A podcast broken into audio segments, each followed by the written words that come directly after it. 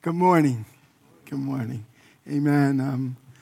Once again, I'm honored to be standing before you. It's good to see some of my friends, extended family members here today. Amen. It's always an honor. And on behalf of our senior pastor, as our brother mentioned, Carl, he's traveling, but and we also extend on his behalf the gratitude I'm sure that he would express for your presence here. If it's your first time, once again, we invite you to continue and visit us again. Amen? Let us pray. Heavenly Father, we just come before you in the name of the Lord Jesus Christ. I say thank you for this privilege that you've given us. Search our hearts, search our minds. You know our needs. Speak to us accordingly, Father. We ask, Father God, that you anoint my lips, my heart, Father, to say exactly what you would want me to say. I ask, Father, that if you know of any need here, Father, that, Father, needs to be reached, we ask that you do so according to your will. We trust you. We love you. We say, have your way in the name of your Son, Jesus Christ. Amen? Amen. As you know, as we all know, we've been on a series. We've had a series called The Essence of Ephesians. For several weeks, Pastor Dan and David Silk have come up and made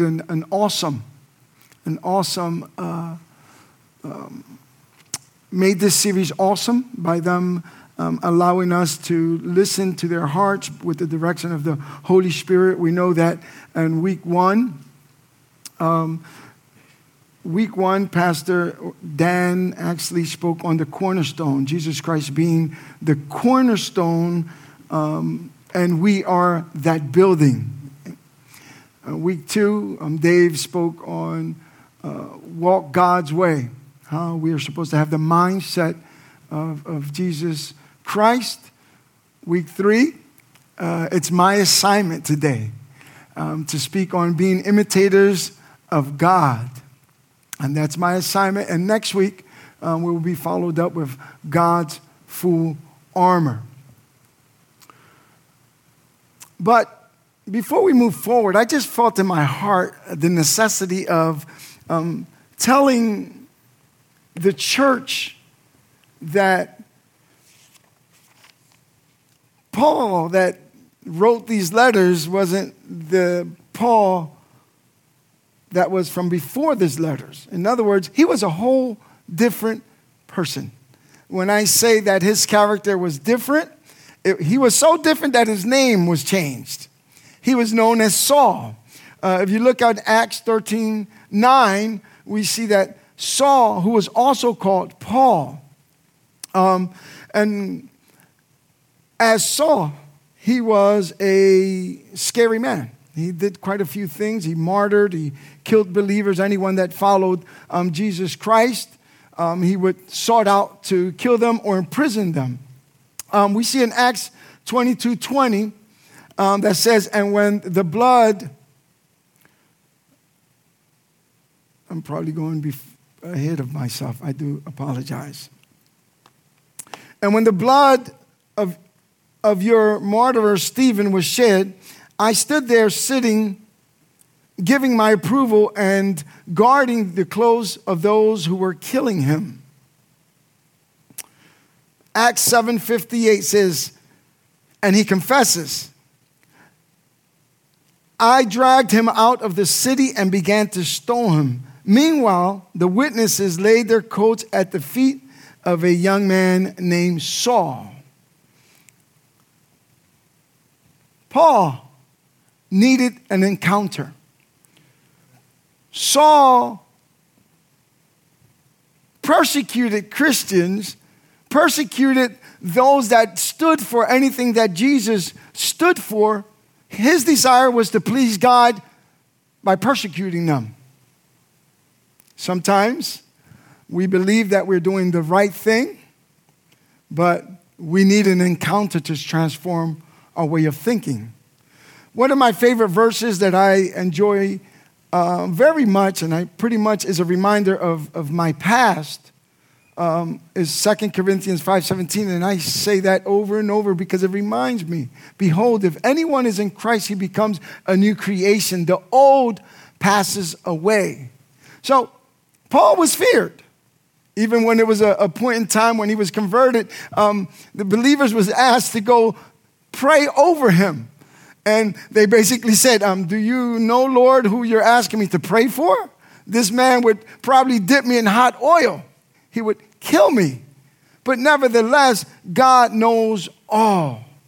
God knows those that sometimes we look down on because of how they act, how they walk, how they talk. Just their whole demeanor can be scary. It can be something that may push us away from them. But when God has a plan with someone in the midst of their journey, God can transform their lives forevermore. He can turn their hard, rocky hearts, He can transform it into soft, milky. He can transform that hard demeanor that they may have to a person like myself that cry at the drop of a hat.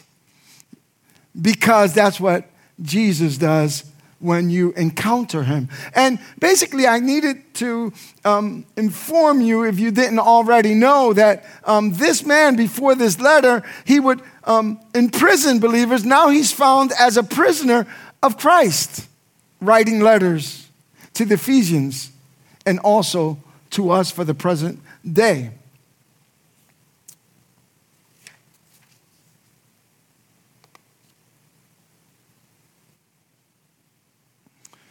Now he's giving some direction.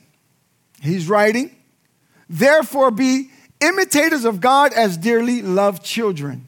But who has seen God? You know, from the beginning, God would give instructions, would give direction, even gave commandments, even gave some rules on how to bring sacrifices for redemption of sins. But his people went from bad to worse. So he said, well, once and for all, let's fix this so that humanity can better understand me. I'm going to send my son, Jesus. See, we never seen God. But if we've seen Jesus, we understand God.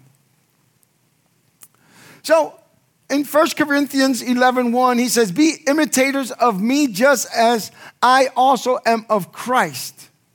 He's bringing the importance of his imitating Jesus Christ because Jesus Christ is the Father. You need to know your daddy. You need to know who your father is. And it's unfortunate that sometimes saying father or my father brings a remembrance of some of our fathers because some of our fathers weren't perfect. Some of our memories of our fathers may be horrible memories. Just last night, I received a phone call, and I come to understand why one individual is the way she is, and it was that her stepfather, since the age of 8, was molesting her. So now you speak to her about her father. And it's unfortunate that these things happen, but our daddy from heaven is perfect.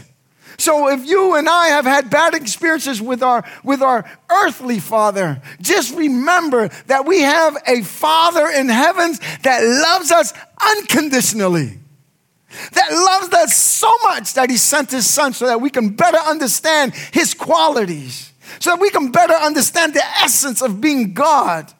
Yes, be imitators. Imitators, why imitate? There's amazing cheese and there's imitation cheese. You know the difference between the cheeses. Amen? But that's why he's telling us to imitate. We could never reach that perfection because the word tells us that if we say we perfect, we make his sacrifice in vain. But one thing we understand, that in spite of what we've done, what we haven't done, what brings us to that culmination of perfection is nothing but the blood of Jesus Christ. So that's why he's saying, imitate of me, just as I also am of Christ. That's for us to better understand the qualities of our Heavenly Father. But Jesus In the next verse, John 14:11 says, believe me when I say that I am in the Father and the Father is in me. They're one. The Heavenly Father sent the Son so that we can have a better relationship with our Heavenly Father. Because our Heavenly Father is perfect. We brought a division. Our sinful nature brought division between us and the Father. So he sent the Son so that he can repair that bridge of communication. So that we can better understand what is his expectations of us on this earth. So, let's be imitators of Jesus Christ, because Jesus Christ is a replica of our Heavenly Father. Amen? So it's important for us to know our Heavenly Father. How do we know our Heavenly Father? What Paul is saying, well, imitate Jesus and you will imitate. You'll be an imitator. You'll get the qualities of on how and why you should imitate. Amen? It's important for us to understand that the Father and the Son are one.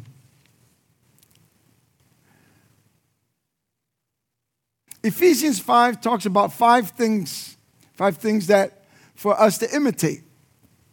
So we can be like Jesus. The five things that we will be discussing or that we're going to give verses on to support your programs and the answers. And if this was a test, you would have probably passed it right now because all the answers are up there now. Love, light, wisdom, spirit, and thankfulness.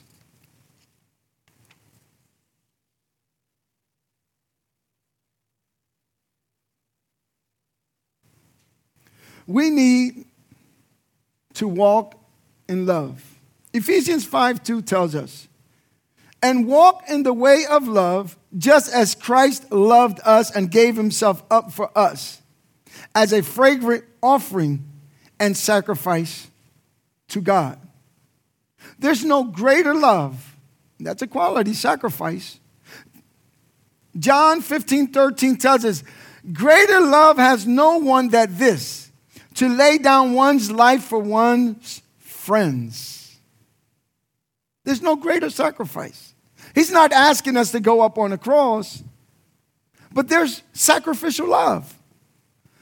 Pastor taught me, and I understand this because he said it and it stuck to me.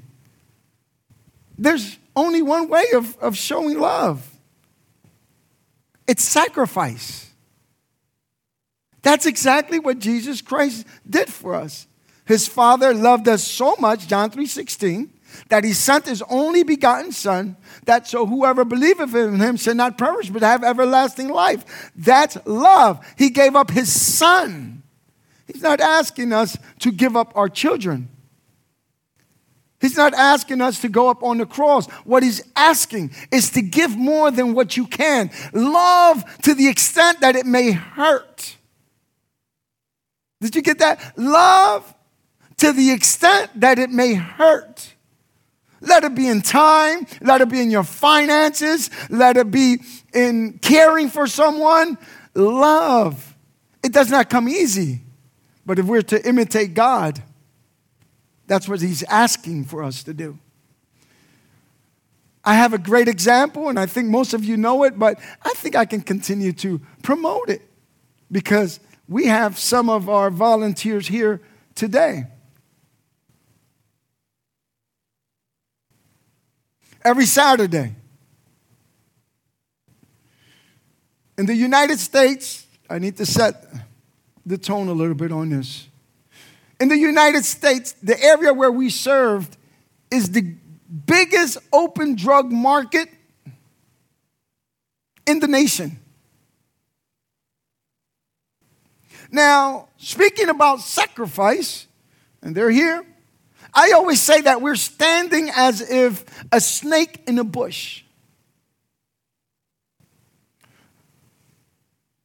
The volunteers, Ms. Linda, Joanne, and everyone else that you see in there, and all the wonderful members of the church that also give sacrificially. For the cooks that wake up 4:30 in the morning to commence cooking for the people that we serve. To the men that come out to set up the tables at 7 o'clock in the morning. I believe that this is what Paul is trying to tell us as far as loving. It's sacrificial because you never know what's the next step. The enemy has come to lie, to kill, and to destroy. Before us, we've seen knives drawn. In front of us, we've seen needles pulled out. In front of us, we've seen men and women with walking up to the table with blood running down their arms. Now, this may sound a little bit gory, but the truth is the truth. This may give us another reason why you should pray for our volunteers, because the snake is in the bush. One incident can be noted in the news on the very next day. One situation, one young man came up to me and says, I want to go to rehab. Take me to rehab. I just didn't understand that. Most people don't want to go to rehab. That's just the reality of things. The reason that he said, take me to rehab, is that he was standing next to a guy up the street from where we stand, and they shot him in the chest. That fear drove him to get his life, his act together. Sacrificial love. For those that don't know it, we have different kind of codes that we say to alert each other, whether to run, whether to hide, whether to duck. We've dispersed, and in a matter of a second, when we've seen incidents where hot soup was thrown in the face and in the eyes of someone else, and someone else was coming to beat someone else up in our face, but nevertheless, it's called sacrificial love. I tell them two things. If you see my feet, don't worry about the cold, follow me. If you see me run right behind me. But nevertheless, many times, a majority of the times when something breaks off, then my name is called. My wife has told me for years, and you can ask her, they're going to kill you out here. You need to be careful. But the Bible tells us, absent from the body, present with the Lord. Hallelujah. Hallelujah.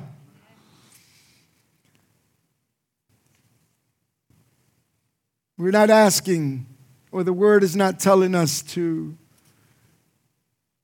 all give in that fashion, but it's telling us to love.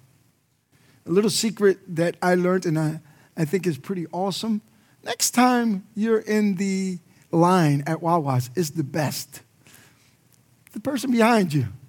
I usually watch for that person that only has a cup of coffee. Food can be expensive.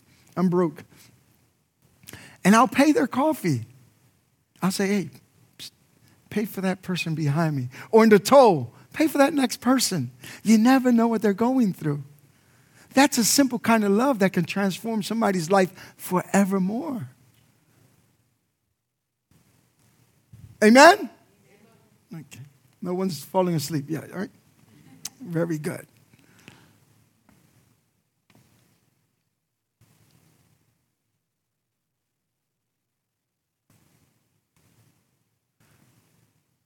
We need to walk in the light. You yourselves used to be in the darkness, but since you have become the Lord's people, you are in the light. So you must live like people who belong to the light. John the Baptist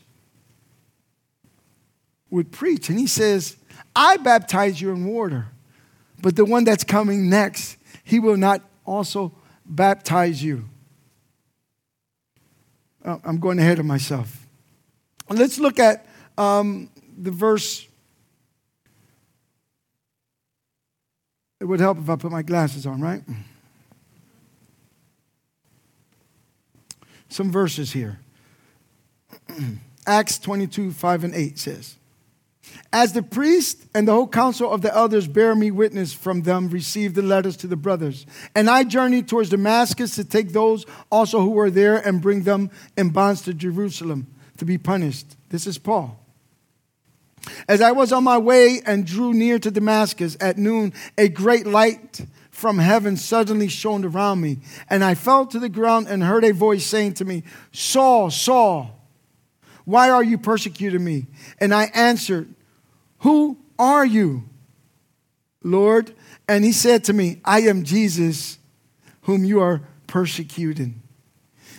In his journey to continue to persecute the believers, that light that appeared to him, that light that brought him to his knees, was no other than our Lord and Savior Jesus Christ.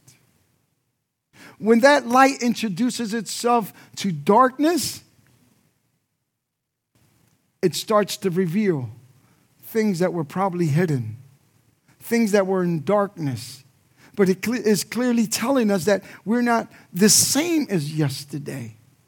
We actually just have a new, we might be the same person in the same body, but our mindset, the way of us thinking, the way of us looking at things is no longer the same.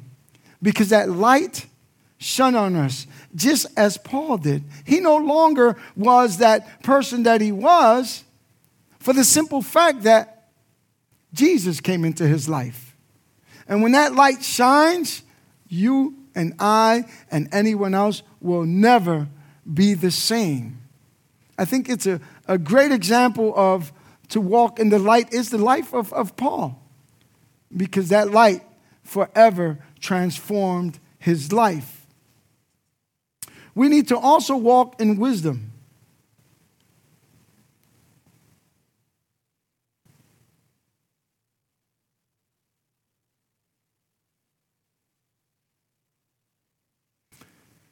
Ephesians 5:15-17 tells us, so be careful how you live. Don't live like ignorant people, but like wise people. Make good use of every opportunity you have, because these are evil days. Don't be fools then, but try to find out what the Lord wants you to do. James 1:5 says, if any of you lack wisdom, let him ask God, who gives generously to all without reproach, and it will be given. Be wise to find out what God has in store for you. What is your journey? What does God has in store for you? Sometimes, as Paul, where he was heading to Damascus, little did he know that his life was going to be forever transformed while in his journey, doing what he thought was right. But God is asking us to walk with wisdom. And that wisdom should be with that one purpose, to find out what is your purpose in life, what God has in store for you in your journey, in my journey. It's easy for us to be lost in this walk. Many of us want to do more but don't know how to, or don't know where to begin. But that's where you ask our Heavenly Father for the wisdom to be able to discern, the wisdom to be able to know what's right from wrong, the wisdom to know what your call is. Because once you walk in your calling, it brings complete satisfaction. When you're in His purpose, when you're in His will, it brings satisfaction. I cannot tell you over and over how many times new volunteers come to the table and they say, wow, this was so fulfilling. It's sacrificial, it's hard, it's difficult, it's cold, it's hot. You can get a little upset with some of our friends that we serve because they're a little agitated, because they're in the now mentality. I want it now, I want more now, give it to me now. But nevertheless, when we come to the understanding that that's sacrificial and that God is pleased with us doing His will, which is many times not easy, and at the end of the day, you find satisfaction. Amen? So let's ask for wisdom. But the wisdom that we're asking for is, of course, to see what he wants us to do. We know the story of Solomon. Solomon, God asked him, ask of me. I'll give you whatever you want. Whatever you want. Solomon could have asked for riches. Solomon could have asked for a Mercedes-Benz. Oh, there was no Mercedes-Benz at that time. Y'all were supposed to laugh, folks. There you go. He could ask for a chariot with gold trimming and spoke rims. He could have asked for that. But what he asked for was for wisdom. The wisdom to be able to judge, to make a good call. His first assignment was a child, two children, or one child. There was two women, and one turned on the child, and the child died. Nevertheless, they were both saying, that's my child. The living one was my child, two children. So God gave him so much wisdom. He said, okay, we're going to find out whose child this is. When they went, he says, let's hold the baby up. Let's cut the baby in half. Somebody's mind changed instantly. When God gives us wisdom, it's wisdom that will transform somebody else's life.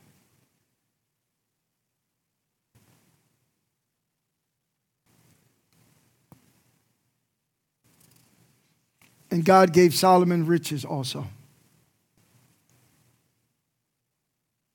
We need to walk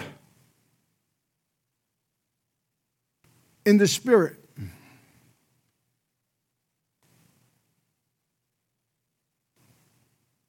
Do not get drunk with wine, which will only ruin you. Instead, be filled with the Spirit. Wine does several things. They call it spirits. It brings temporary joy. It brings temporary satisfaction. But it also controls you to the extent that you may wake up and ask, what did I do last night?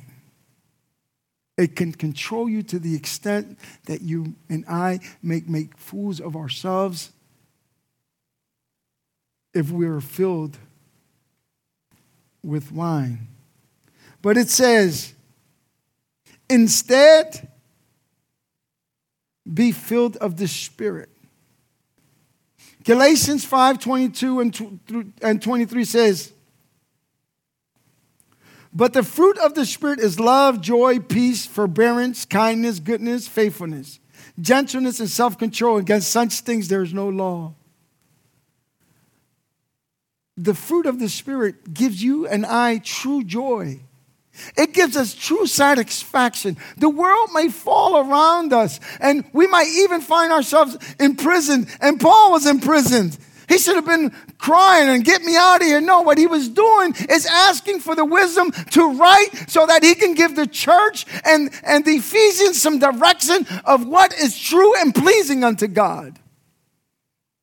Paul found himself deep in the prison in another occasion, and deep in the Christian in the prison. It states that he was praying and singing songs. That's what the Spirit does. It gives us joy even in the midst of difficult moments. It allows us to praise him in spite of what we're going through.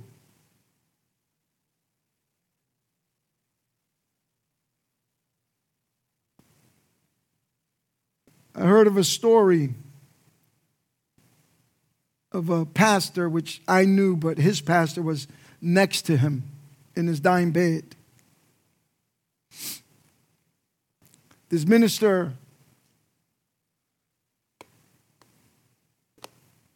his last wishes was for his pastor to read some scriptures to him. I don't know if you've ever seen unbelievers closing their eyes forever until that day of judgment. But they struggle dying.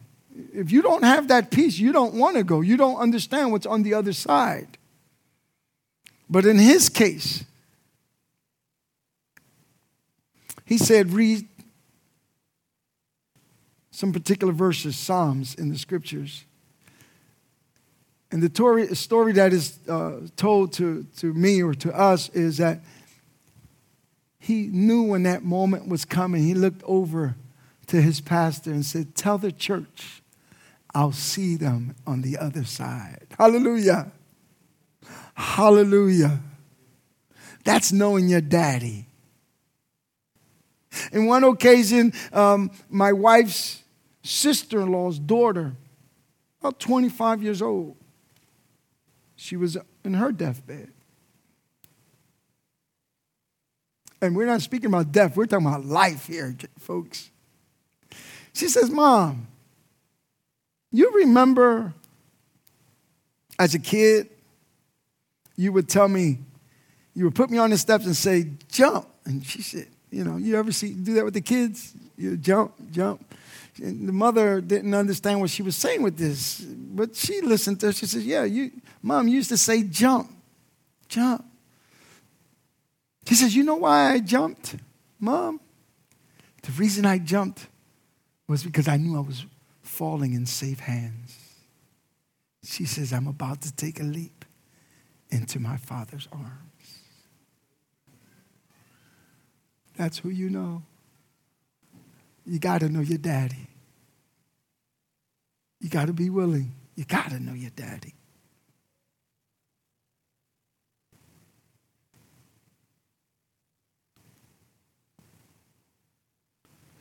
Walk in the Spirit. Jesus told Nicodemus in John chapter 3, you can go back and read these verses. Verily, verily, I tell you, no one can enter the kingdom of God unless they are born of water and of Spirit. The Spirit is the stamp on the envelope. If you don't have a stamp on that envelope, where's it going to be delivered to? It's coming back home, isn't it? But when you have a stamp on it, it reaches its destination. Jesus was telling Nicodemus, put that stamp on so that you can reach your destination.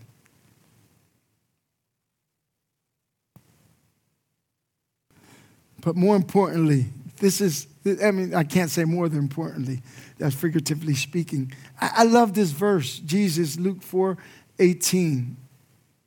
The Spirit of the Lord is on me. This is Jesus speaking, because he has anointed me to proclaim good news to the poor. He has sent me to proclaim freedom for the prisoners and recovery of sight for those blind, to set the oppressed. That was Jesus. But if we're to imitate him, that Spirit gives us the authority, the unction, so that we can help others be delivered from such situations. We can set them free in the name of Jesus through the power of his Holy Spirit.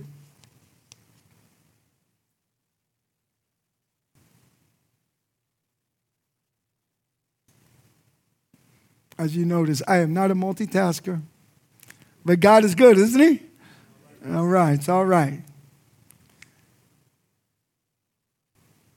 We need to walk with thankfulness. In the name of our Lord Jesus Christ, always give thanks for everything to God the Father. Jesus, and I'm closing, found himself before the tomb of Lazarus. As you and I know, Lazarus was dead for 4 days. And